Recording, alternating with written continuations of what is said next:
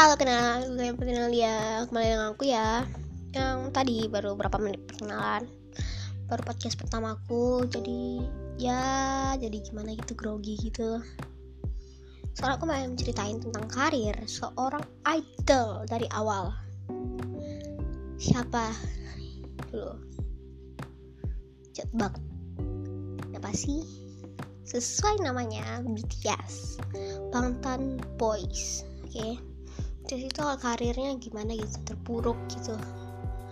Yang awalnya pengen direbutkan 8 orang tapi tidak jadi. Karena yang aku nggak tahu juga. Bangtan Boys atau yang bisa di, kita bilang BTS itu awal karirnya itu sungguh terpuruk banget. Dia dengan big hit entertainment. Kenapa dia bikin entertainment?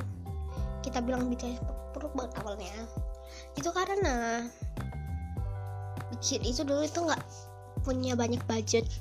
Sampai waktu pertama kali debut mereka rekaman di garasi.